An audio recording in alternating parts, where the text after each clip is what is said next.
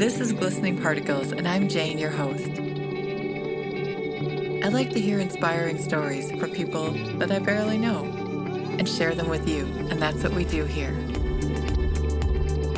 I never know how it's going to go, I never know what they're going to say, but it's always a good story.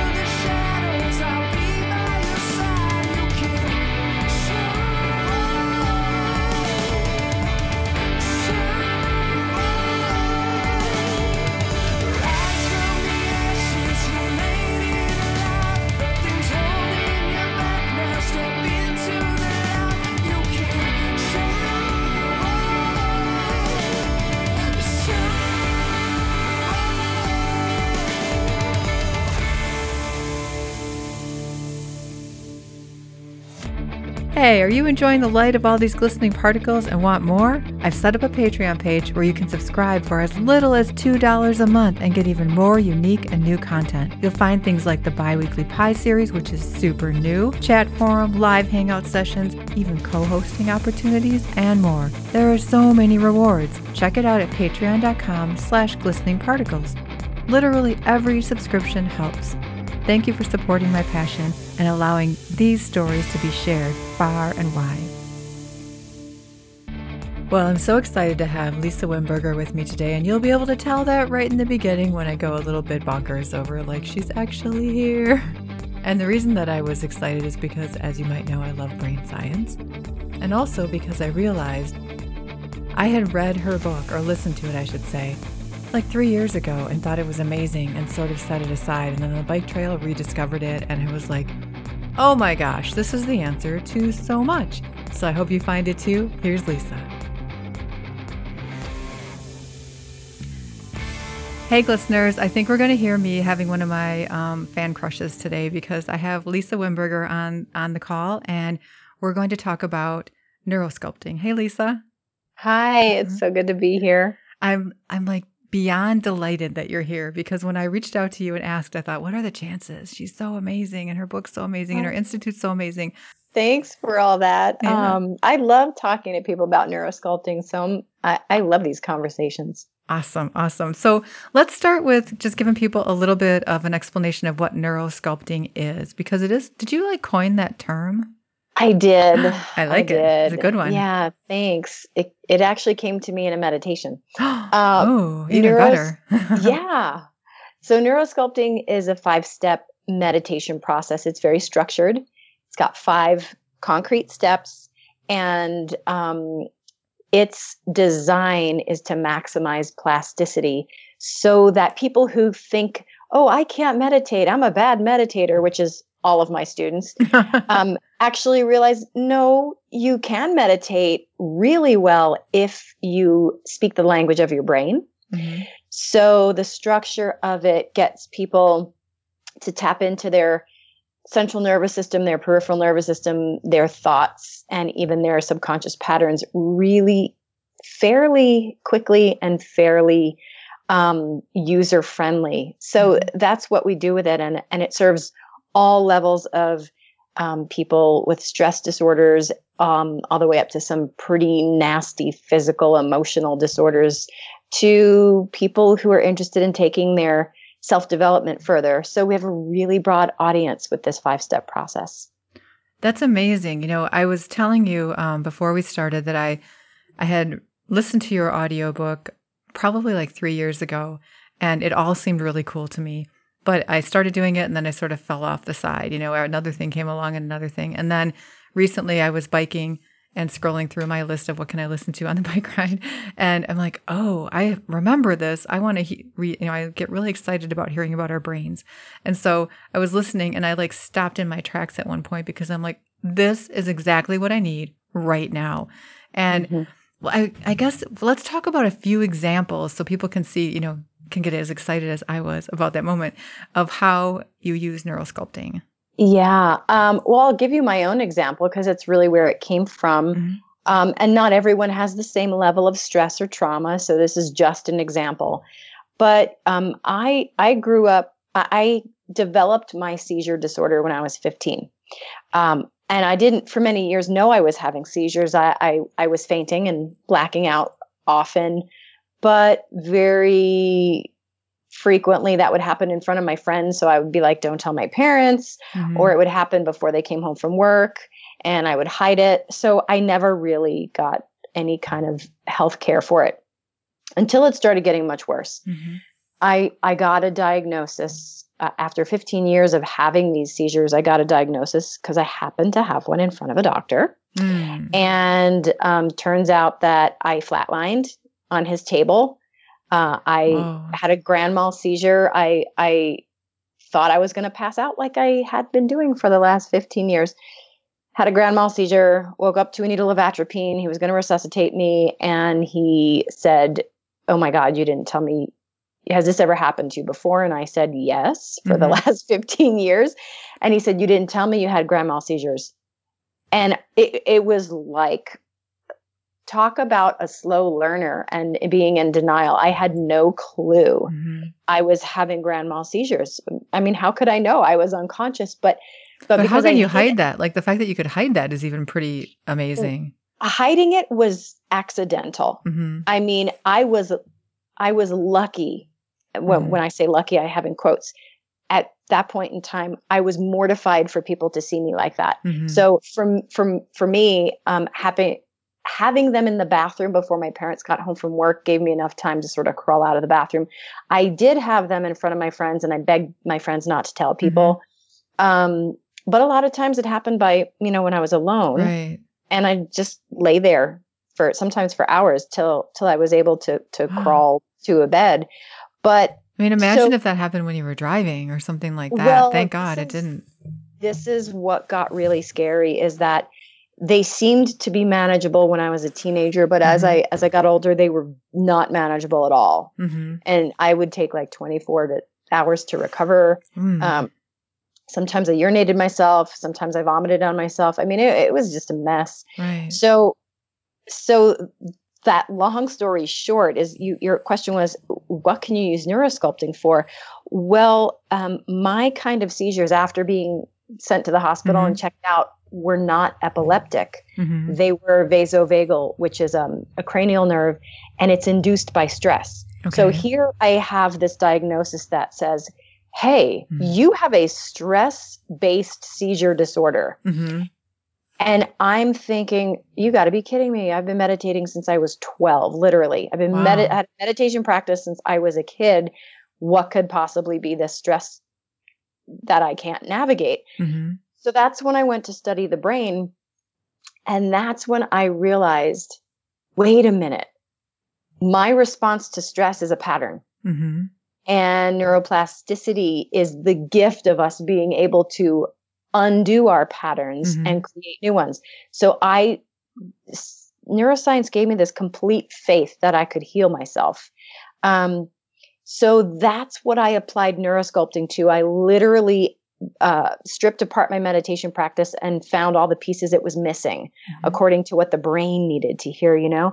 And so I tested and experimented on myself with this process.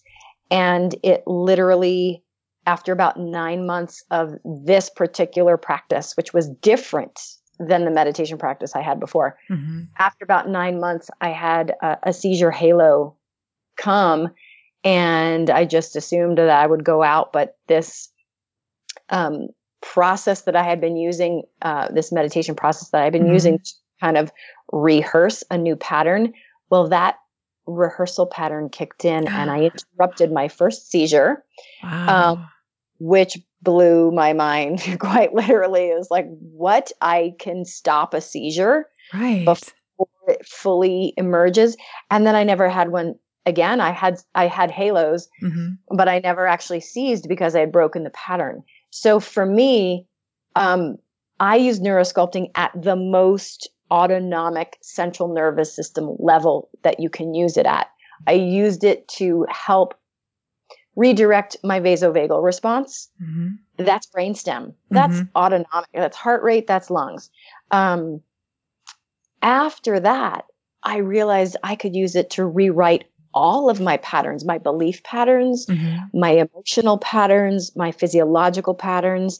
And so for me, um, I was an extreme guinea pig uh-huh. and an extreme success story. Mm-hmm. And so that gave me, you know, right or wrong, that gave me this unshakable belief that this could work for lots of people with lots of different things. And so, so I, we do have students who are seizure free, not just me. I mean, we have a bunch of students and clients who are seizure free with this practice. Uh, a, more of our clients come in with emotional mm-hmm. stuff that they want to move through, whether it's just emotional gunk or mm-hmm. whether it's like trauma they've been carrying their whole life. I mean, there's there's no limit to the degree that you can apply a new brain pattern to. Um, and then we also have students and clients who have pretty nasty physical uh, issues going on, like uh, addictions mm-hmm. or um, traumatic brain injury or MS.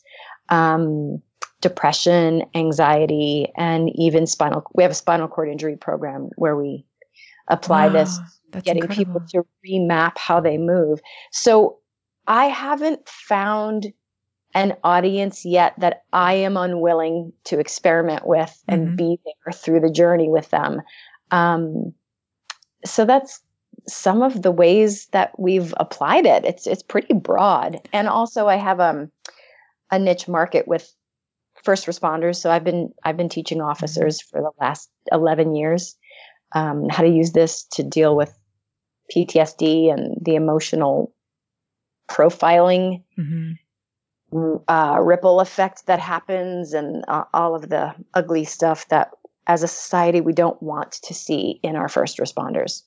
Well, right, and I think in the in the book, if I remember, you talk about how they're really in this high alert, you know, stress mode all day all the time and they're carrying loaded guns i can't imagine a worse combination mm-hmm. right and right. and and it's interesting because i've gotten a i've gotten some negative criticism from you know people who have been either subject to police brutality or victimized by pol- police brutality I, I understand their mm-hmm. perception mm-hmm. is you're in alliance with them because you're helping them but i'm actually in alliance with the the uh, community that suffers right. at the hands of anybody who can't regulate their emotions and their patterns, whether that is, you know, um, you know, a, a, violent person carrying a gun or mm. a cop carrying a gun. I don't right. care who it is. I just want them to not pull the trigger without just cause. You know, one of the things you said as you were describing all this is that neuroscience gave you the faith that you could heal yourself. And what I love about that is anytime we can bring science and faith into the same conversation, I feel like we're finally getting it. They go together, yeah. you know? You know, I didn't even know those two things could exist, coexist. Mm-hmm. Because they didn't really coexist in my experience growing mm-hmm. up. I mean, you know, growing up, there was science mm-hmm. and that was one camp and there was religion and faith and that was another mm-hmm. and um and my parents were kind of on either side of that spectrum and and and one was always negated at the expense of the other. Right and right. and i never expected ever expected what was going to happen when i started studying my brain. No clue. Um you know i was kind of adamantly i wouldn't say i was against science. I would say that to spite my father. and I, I mean, we I have a great relationship with him, but to spite my father, I wanted to diminish the need to prove anything because I felt like I always had to prove something. Right. So I wanted to not need science. And I was a meditator and I learned self hypnosis and meditation at 12. And I was learning about my chakras, mm-hmm. you know, in, in my closet reading books mm-hmm. when I was, you know, 13 and 14. And I was studying with monks when I was between 19 and 24. And I was fully wow. on this metaphysical train. And it only gave me so much. Mm-hmm. And so I didn't expect. I really just expected I was going to understand what my vas what my vagus nerve did. That, mm-hmm. That's all I mm-hmm. expected was let me understand why I seize. What I got was uh, the marriage of faith and science. I got unshakable belief in my spirit. Mm-hmm. I and then I kind of softened and I was like, "Hey, dad, guess what? this science is pretty cool and it's a lifesaver." Ultimately, it was a lifesaver. Right. Yeah, I think it did you feel like resistance when you started realizing you had to go towards science to solve um, it? Y- you know, if you had told me before my diagnosis that maybe you should study more about your central nervous system, I would have not considered it. Mm-hmm. But I had nothing to lose at I had nothing to lose and everything to gain because of the way the seizures were going. Um, flatlining happened more and more. Mm-hmm. And technically, when you go into bradycardia with vasovagal uh, seizures, your heart stops. But technically, it kicks back in after mm-hmm. after a certain amount of time and you start breathing on your own that actually got compromised so i would say in the the very last seizure i ever had i couldn't breathe on my own and i remember negotiating with myself where i would i just didn't know how to breathe anymore mm. and i remember my voice saying don't you dare go back into that horribly painful body don't do it. Hmm. And I I was like, oh yeah, it's so peaceful right here. Mm-hmm. Oh my God, I have a little child. I better go back. Mm. So so it literally saved my life because the very last seizure I had, I didn't recalibrate. My heart started again, but my breathing did not. Wow. And so I had to, you know, the, they were pushing on my chest multiple times. I had to be reminded to breathe. And at that point, that's when I was ready to fully embrace all of it. I had been learning about the science up to that point to try to understand it. Mm-hmm. But that's when I said, I'm going to put all of my faith in what science has to offer me. Mm-hmm. And I gave myself over to right. science in the way that I understood it. And and it created a miracle. Mm. And then I was like, oh, there's no difference between spirit and science and faith and data. It's it's just different sides of the same coin, and and it, and I integrated. They create a beautiful symphony together. Absolutely, absolutely. So, how long did it take you to like go from that seizure to I have a I think I know how to solve this? Well, here's how long it took me. Um, mm, seizure in the doctor's office got my diagnosis and played victim for about a year or 2 mm-hmm like, oh, I have a seizure disorder. Okay. Mm-hmm. Um, then the last two seizures I had, one was in a food court in front of my daughter, and she saw the paramedics resuscitate me. Mm-hmm. That's the moment I said, I'm creating a process. I'm going to mm-hmm. go in and do it. It took nine months. Okay. About nine months for me to um, be working on trying to figure out how mm-hmm. can I entrain my brain differently, practicing in the body of the meditation a rehearsal script for how can I, you know, navigate a seizure halo differently.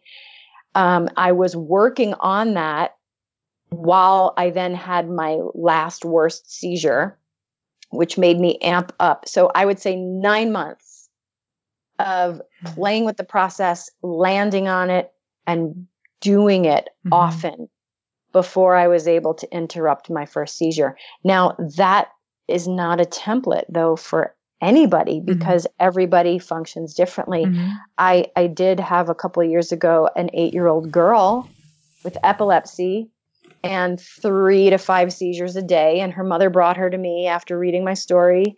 And we did one session. Mm-hmm where I gave her the exact same meditation story that I had used for me, mm-hmm. it, like recognizing the halo and practicing a different response.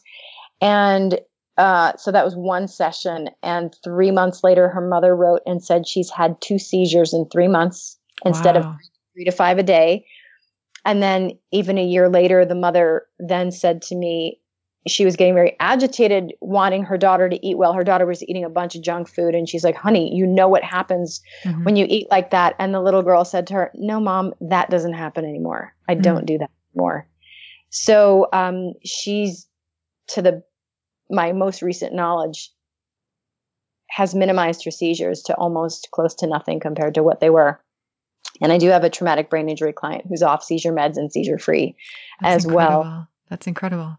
But everyone's different. Yeah. Everyone's on their And own. I guess I meant that, you know, for you, you were creating the process. So that's more what I was curious about. Not how long it took you to heal you. I'm Oh, sure gotcha. they're all different. Everyone's different and everyone's situations are different. But you were actually creating, you know, this method, which is, it- yeah. yeah, and learning. It took me a couple months. It took me a couple months of playing with, okay, science says this. So what if I tease my brain into this activity or that activity? No, no, no, that's not the right order. Because when Mm-hmm. I go back to studying neuroplasticity, it, there are some some rules Mhm. of brain engagement that work better if you follow them. Mhm. So it, I, I would say it took me a couple months to land on the sequencing of the five steps Mhm. and the nuances of how to f- engage my brain with each of the steps. You know, when I was listening to the book again, and I've done several of the meditations, and I'm going to continue doing them and make that part of my daily habit. Um, I wanted to work on lots of different things. Do you recommend working on one thing and feeling like you've got that solved, and then adding the next one? Well, that would be nice and neat and organized, wouldn't it? Um, however, since everything has layers and layers and layers, uh-huh. I don't know that we actually solved the full picture. Oh darn. So, I, right? I mean, we might. uh-huh. Um, I always tell my students, well, work on something long enough for you to see and believe and feel some results. It doesn't have to be a cure. Mhm. You know, that may never happen, but some results so that you gain faith in your practice. Mhm. Because if you gain faith in your practice first, then applying that to the more difficult, more stubborn patterns Mhm. will be easier versus choose these 10 things and and now you don't necessarily see progress enough in any and so then you abandon the practice that actually could have worked for you. Mhm. So I leave it up to the student Mhm. to make those decisions. But I remember um, in my metaphysical studies many years ago, I walked in and the teacher looked at me and she said, Wow, it's like you're carrying a whole tray of garbage and you want to dump all of it at once. and I said, Yeah, I'm ready. Who doesn't want to do that? That's how it Right? is. and she said, Fast and Furious, right? And I said, Yeah, Fast and Furious, Furious. And then she looked at me and she goes, You know, you could do it with some more ease and grace. And I was shell shocked, shocked. I said, What do you mean I could heal with mm. ease and grace? Like it has to be abrupt and fiery and destructive and painful for me to know it's working. And she blew my mind. well, the phoenix has to happen, right? You have to like completely disappear and rise again to be healed, right? Well, that's that's what we bought into. um, but but for some people, that's too much too fast. hmm I have a lot of clients who are traumatized, and we have to walk them step by step and only let them go as far as they're comfortable and no further, because otherwise they may contract again and re-traumatize. And this is different than, you know, pushing your limit. This is not about pushing Mm-hmm. you to your edge. This is about finding safety in your body and cultivating it so much so that it's not threatening to let your patterns dissolve. Mm. That's a lot of big stuff. I mean, when you think of all the different traumas people come in with, Oh, yeah. that's tough. You know, um, one of the things I was thinking about was, does this will this work for something like food sensitivities? You know, You know, um, I do have some clients with food sensitivities and chemo sensitivities, like toxic smells. hmm Um, it it can in. So here's what I know about that. Hmm I know that when your body is in a state of inflammation, hmm you're going to develop sensitivities. Okay. For instance, um, science has shown that children traumatized at a very early age will develop a heightened sense of chemosensitivity, meaning they will start to develop high sensitivities to perfumes, to environmental toxins, to molds, to e- everything in the air, mostly because their limbic system is entrained very early on to a heightened degree and the olfactory system is a direct line into the limbic system like if if we can't smell toxicity, we will poison ourselves on an evolutionary scale. Mhm. So smell gets intensified and we literally start to label with our chemoreceptors in our olfactory system that things are dangerous. Mm. And so now we can't even smell them. And the same is true for um, digestive sensitivities, Mhm. um, histamine reactions, uh, all sorts of sensitivities get inflamed with stress Mhm. environments, Mhm. whether that stress is mental, emotional, or in the blood Mhm. as stress markers. Um, so my my response to that is there's not one syndrome, emotional state, or disease on the planet that is made better with stress. Mhm. They're all made worse. right. So therefore, a support for all of those things is to learn how to navigate your central nervous system and bring it to equilibrium as much as you intentionally can. Hmm. That may not be a cure, but the underlying root cause of all disease is inflammation, toxicity, and stress. Mhm. So Right. why not go to the root cause and start renegotiating that foundation so that all the other things you're doing, like Western medicine and and food cleanses and and medications, Acupuncture. acupuncture, massage, all of that right. has a solid foundation so it can be its most efficient. Mhm. Um, so I'm not against Western medicine. I'm not against any of that. Uh, uh, what I'm against is ignoring stress Mhm. as as a very critical piece of all healing regimens. Well, I mean, this is something that's so easily teachable, and it's something everybody can do on their own once they learn it. And we we hear again and again and again that stress is what's creating all of the illness, all of the issues. Why are why isn't everybody in the world doing this? That's what I always wonder when I hear you know I find these like nuggets of gold. Like, why isn't everybody doing this? Why wasn't I doing this for the last three years? What happens? You know the the the paradox that was that I, I was given the diagnosis vasovagal grand mal seizures induced by stress, um, and yet when I would tell the doctors that I was using brain entrainment and meditation to cope with it, they laughed at that as though that were just a silly thing. Ah, Yet they gave me the diagnosis right. of stress as a contributing factor. So since you came back and showed that you've cured yourself, their reaction been now? The doctor who gave me the diagnosis was my gynecologist because it happened in a gynecological exam, which was Okay. like the worst possible place you could ever have a seizure. Right. Oh gosh. Ever. That really ever. that could actually be for a comedy routine. I mean, let's just admit Yes, it. I, you know, I'm, I'm working on a bunch of skits because that's definitely one of them. Um, and I lost touch with him probably uh, a year before I interrupted my first seizure. I switched Mm, doctors. okay. Never, I never went back to him. Um, so I don't know what he would say, but I do know that my, some of my clients who are under the care of neurologists, their neurologists will have often asked them, "Well, what is it that you're doing Mhm. because you're healing pretty well?" They will tell them neurosculpting, and I never get the official um, endorsement, but Mhm. what I do get from neurologists is great. If it's working, keep doing it. I haven't had one neurologist patient tell me they were told not to continue. Well, I wonder why Um, they don't want to talk to you though. That's my thing. Like if I were in the medical profession and I found out somebody was doing something that's helping my patients significantly and they can learn to do it on their own and it's it's making a huge, you know, a difference, why wouldn't I want to know more about that? Some do. Okay. Um, some do. In fact, we have a certified trainer on the East Coast who is recovered from traumatic brain injury.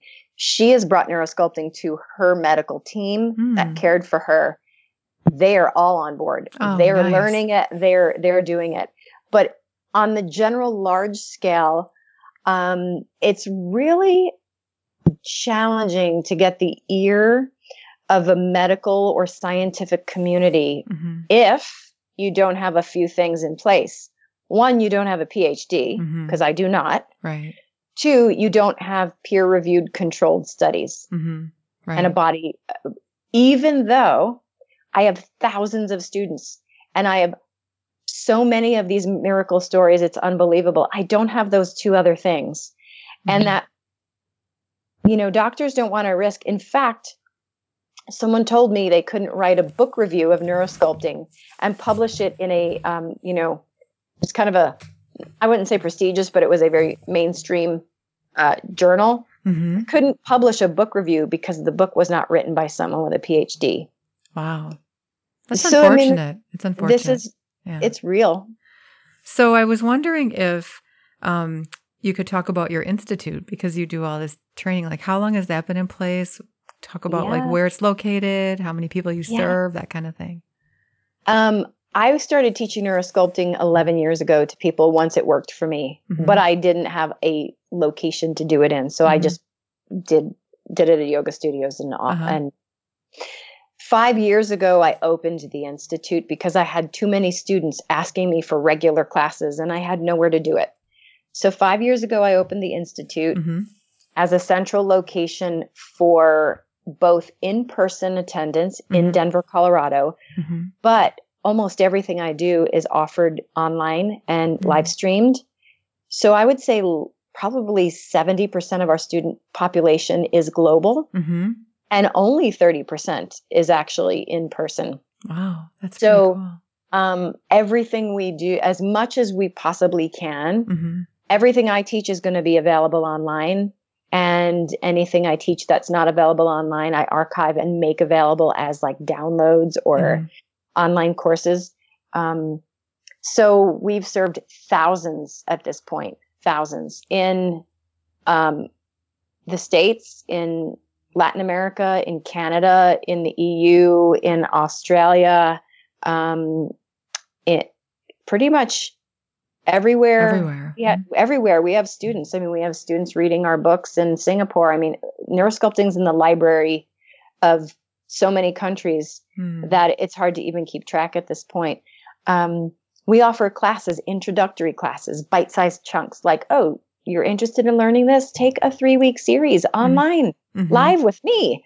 Right. You know, um, every which month. I'm going to be doing. I'm going to be doing. I really, Wonderful. I really want to solve this, and I think it'll be yeah. amazing to do it. Like jump in feet first, you know. Yeah, yeah. So we've got manageable chunks of mm-hmm. classes, and then we've got weekend immersions that also could be done online. And then we've got um, retreats mm-hmm. and you know weekly neurosculpting yoga and weekly neurogenic tremor classes and meditation meetups and we just try to offer as much as we can to mm-hmm. to all platforms. That's amazing, though. It, it's so accessible, which is what I love that you make it so accessible. So I was thinking, well, first of all, let's retrain my brain to not start every question with "so." We could could we okay. do that? That would be really helpful. I, I broke the right. I broke that, but not the and some of the ums, but the so still happens. Um, I know I'm gonna um. and, but, but see now you won't think straight if you can't say so. So you I have know. permission so for the rest of this interview. Okay. So I wonder if we can, in a very simplistic level, explain what is going on in the brain with the gray matter and the limbic system and the prefrontal cortex and how you pass, you know, you move through those in order to create sure. these new patterns. Sure. So when we're in states of stress, whether those are real or perceived, mm-hmm meaning we're running from a hungry animal, real, mm-hmm. or we got a text in all capital letters from our ex. Okay, that's perceived. Mm-hmm. Um, we got the text, but the stress is perceived. So, w- regardless of the catalyst, if we're in stress, then what happens in the brain is that the midbrain tends to recruit the blood, the oxygen, and the glucose and get really dominant. Mm-hmm. When that happens, uh, what we now know from neuroscience is that it's recruiting it away from the prefrontal cortex, which is really important in order for us to access things like patience and forgiveness and problem solving and creative solutions and logic mm-hmm. and empathy so it's, it's the got, higher thinking part of our brain, right? Yeah. The newer, the less developed yes. compared to the limbic system. Correct. And it needs to, it, it correlates in activity to our access to the things that make us proud to be human. Mm-hmm.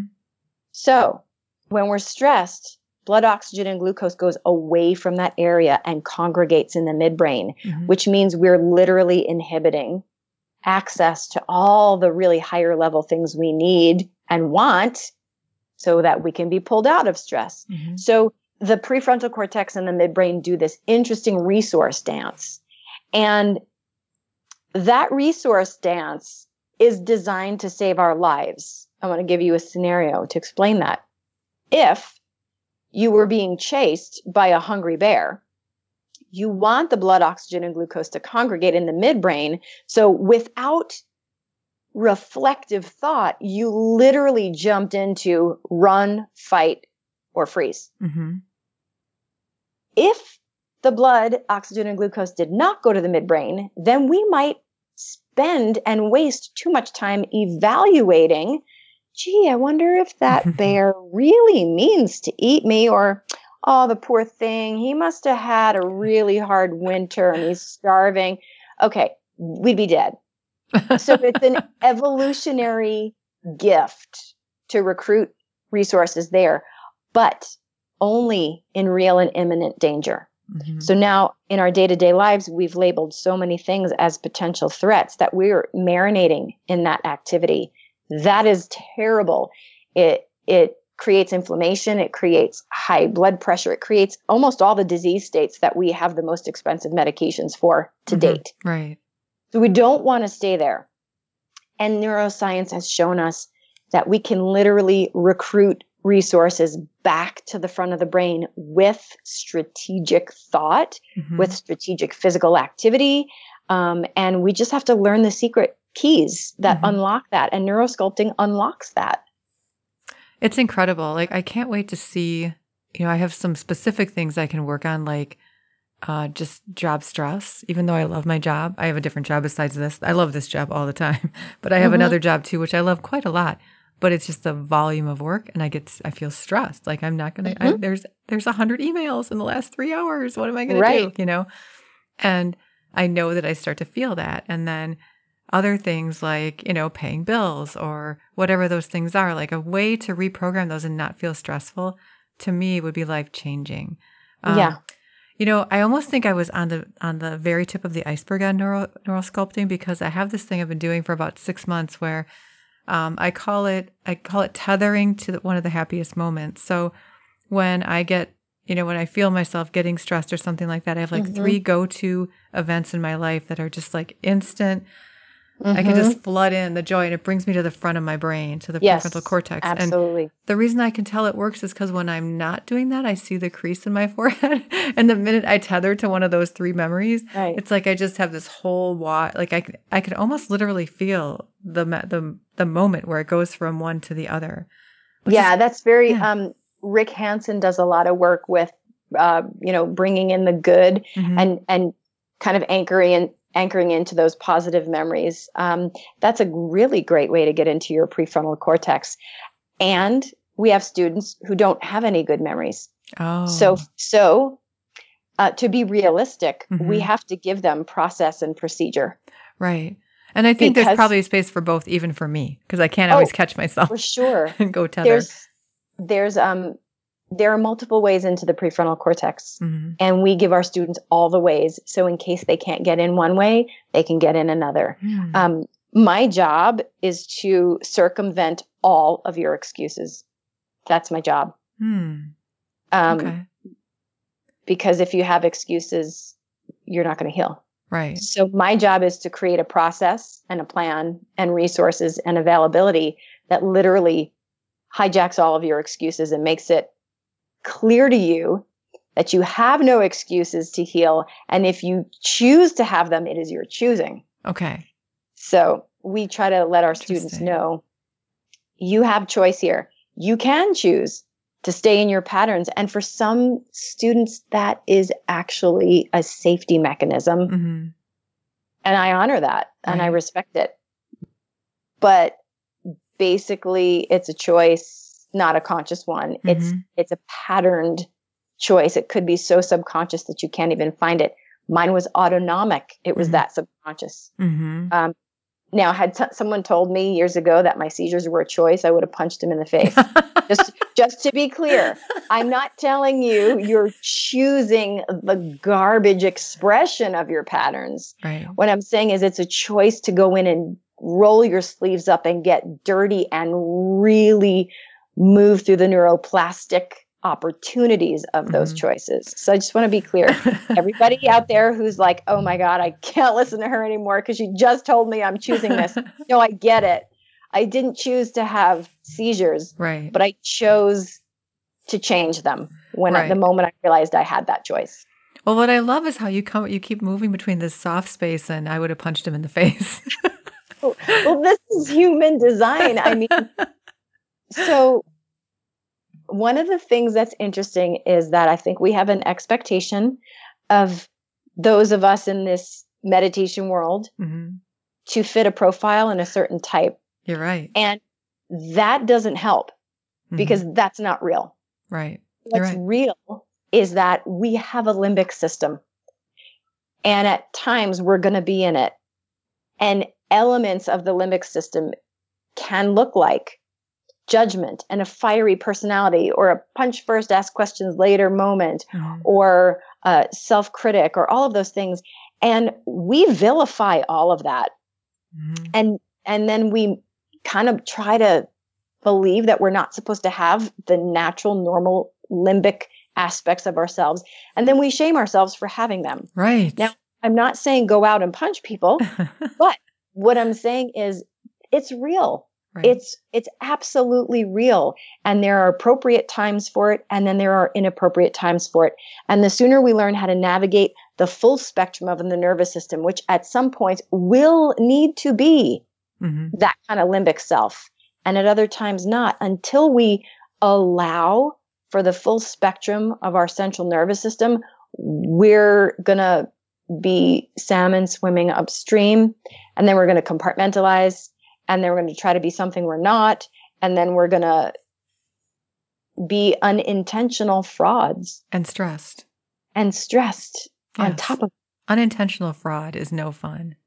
no Exactly. and i've been that i've I, i've been that for so long and it doesn't really get you anywhere No, it doesn't. You know, so I- where I know we're getting, we've been talking for a while, and I'm going to try to rush these next two things a little bit because I don't want to not have them in the show. One of them is in the the book that I listened to. You talk about the gray matter and how that's where all these pathways get laid down, and the more we lay that pathway, the stronger that pathway gets. So, can you talk about what uh, Yes. neurosculpting does to basically change that?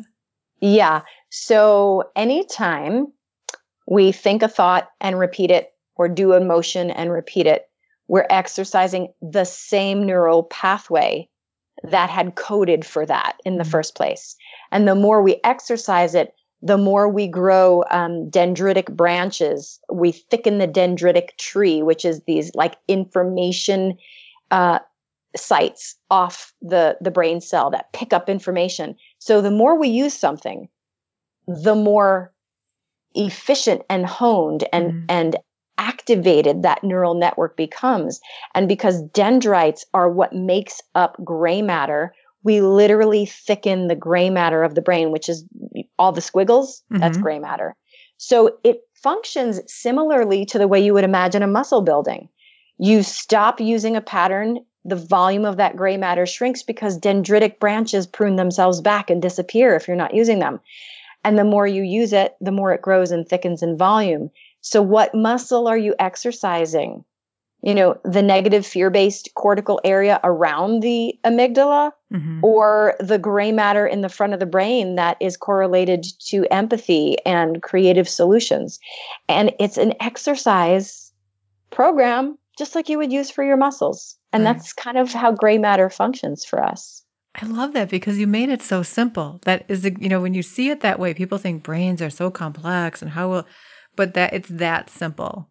We just do the steps every day and we regrow, we grow the good parts and we trim back the not so good parts that we don't need Absolutely. to a- activate every moment of the day. I love and that. this and this is evidenced in our lives from day one. You you don't try to stand up every day, then you don't learn how to walk. right, Right. You um, stop speaking a language for six months, you lose your eloquence. Right. I mean, this is just how it works. So simple, just have to do it. So, so simple, but simple doesn't mean easy. Right. Ever. Ever. Um, right. So the last thing I wanted to touch on, because I really wanted to share what made me stop on my bike ride and think I have to do this with everybody just to bring it back around to the beginning. Um, you had talked about when you were younger you had gone or was it you that you were talking about in the camping story or was that somebody else i it was a, a fictitious me. Okay. All right. So yes. that fictitious you. So the example was do you want to just quick describe the example and then i'll correlate it back? Because yeah. you can probably do mm. it better than me. The example was you know as a child let's say you go on your first camping trip and everything's new and exciting and grabbing your attention. And that night you know a spider crawls across your face and you freak out. Well, now you've just taken all this new stuff and encoded it to, oh my God, this is so horribly frightening. So now what do you think you're going to do the next time you go camping and you get in your tent? You right. might not even get in your tent. Right. You might be so horrified at the past. Right. It doesn't exist in this present moment, but it's there and it's entrained. So that was the gist of the story is the past keeps showing up and then defining our behaviors based on it. And then if you you I think you said like each time that gets repeated, the fear and lays stronger. that it gets stronger and stronger and it keeps re pushing that button. Absolutely. Okay. pushing the button except now it's adding in all of the present time things in your environment in addition to pushing that button. So let's say 5 years down the road you're you go camping and you're reliving that but now you have a very particular you're in a new kind of camping place a very particular smell is in the air that never existed before in this experience now the next time you smell that smell which had nothing to do with the story when it first started mm-hmm. that may trigger the story. So we keep adding in. Every time we hit play again we hit play in present time context adding in present time factors mm-hmm. to the reminders of this experience. Kind of like an, a snowball effect. Absolutely like a snowball effect. Okay. So the example that caught me is I've been trying to understand why I keep feeling this button pushed when someone who is male disappears from my life. And I looked, I, I know some specific events when I was a child. Um, there was a neighbor guy who was like a grandfather figure to me, who I was like the light of his life, according to the stories. And he just died of a heart attack at like when I was three. You know, just he mm-hmm. was there all the time and he was gone and as it, from what I've done through research as a kid, we make we make up the story that it's our fault mm-hmm. because that's our brains can't understand it. And then a few years later, my grandpa, uh, I had, he had gone shopping with me, taken me little Janie at like six shopping, and we came home and he had a heart attack and died. And mm. so, like, I have this people just disappear on me, and I and so in as I go through life, then if, whether it's a friendship or a um, a romantic relationship, if someone just disappears, it like it's that snowball effect. All of a sudden, it sudden, lights up that story. Oh my gosh, it like hurts times a 1000 mm-hmm. and I'm like, mm-hmm. I can consciously think, I'm okay. This is all okay, but like the the buttons that it pushes. So that's one of the things I want to work on because I want to be able to have friendships and relationships and not have this like fear or this or the or the actual if they disappear the pain. I don't want the fear or the pain. I like happy. Right. I want to stay in happy you know, you know the amazing thing is if our conscious mind only had the power to use what it knows to change our subconscious mind life would be a lot easier. It sure but would. the truth is it doesn't. Right. So you already know right. where it came from and right. why it's there. The trick the gift the key is practice Right. It's a practice and it's every day because reinforcement is what made it so strong in the first place. So you have to put the time in for the practice to to get to the subconscious mm-hmm. belief and change it there. So if only mm-hmm. that conscious mind of mine could do all the things it thinks it, it, could do, you know, without the practice, well, right. I sign me up. But right. it takes every day. It takes yeah. every day. Is there a certain script you would recommend? Uh, would I need to create a custom script to do that? we could absolutely create a custom we i would definitely recommend a custom script Okay. for that same five steps but in Right. step three which is the script portion Mhm. we would give you a very specific one around those memories Okay. to first soften the way they hijack your physiology first Right. and then soften the way they hijack your emotions and then eventually maybe even change them enough where they don't feel like triggers anymore Right. That that would be really that would be amazing. We didn't get into a lot about who you are as a person and like what you do in your world when you're not neurosculpting. So I'm going to ask you a couple quick questions just to give people a little insight of that. Okay. So, um, one is, what would you be doing if you weren't doing this? well i'll tell you what i'd be doing in between doing this because that's what i would be doing if i weren't doing this Mhm. in between doing this i am a dancer and a drummer Wow. That's pretty much what fills my time is my family dance and percussion what kind of dance? um, i do all the a lot of the latin partner dances but i also Mhm. do um, i grew up doing jazz and tap um, i do uh, mostly now it's partner dance it's brazilian zouk it's latin bachata and salsa and it's afro kizomba i just love Very the partner cool. dances yeah You are officially the second um, Brazilian zouk dancer to be on Glistening Particles. And really if it's not if that's not enough, the other person, uh, Dan Monroe, was someone I met on Oasis. interesting Yes, he's Wow. Dan. Yeah, he's a coach for men. He's got this thing I think called Bro Coach, and he's in Czech Republic right now. He's from Australia. He's on one of the early episodes, somewhere in the first fifteen or so. Brazilian Zouk is a magical healing art form. I will just leave it at that. Oh, I didn't know that. You know, he uh, the reason he started doing it is because he did a year of yes, and a, a girl asked him to go dancing with him, and he's like, I have to say yes, and now he he competes. Actually, he's like Yeah. really into it. Yeah. Yeah, it's an addiction. Okay. Um, if you, I was going to ask if you could tell me like one random fact about yourself, something that I can't even think of how to ask. Um, one random fact about me is I grew up thinking that I was 75% Italian, 25% German, only to get my DNA tested and find out that's not true. I'm 80% Italian, Sicilian, Mediterranean, less than 1% German, which makes no sense because my last name is Wimberger.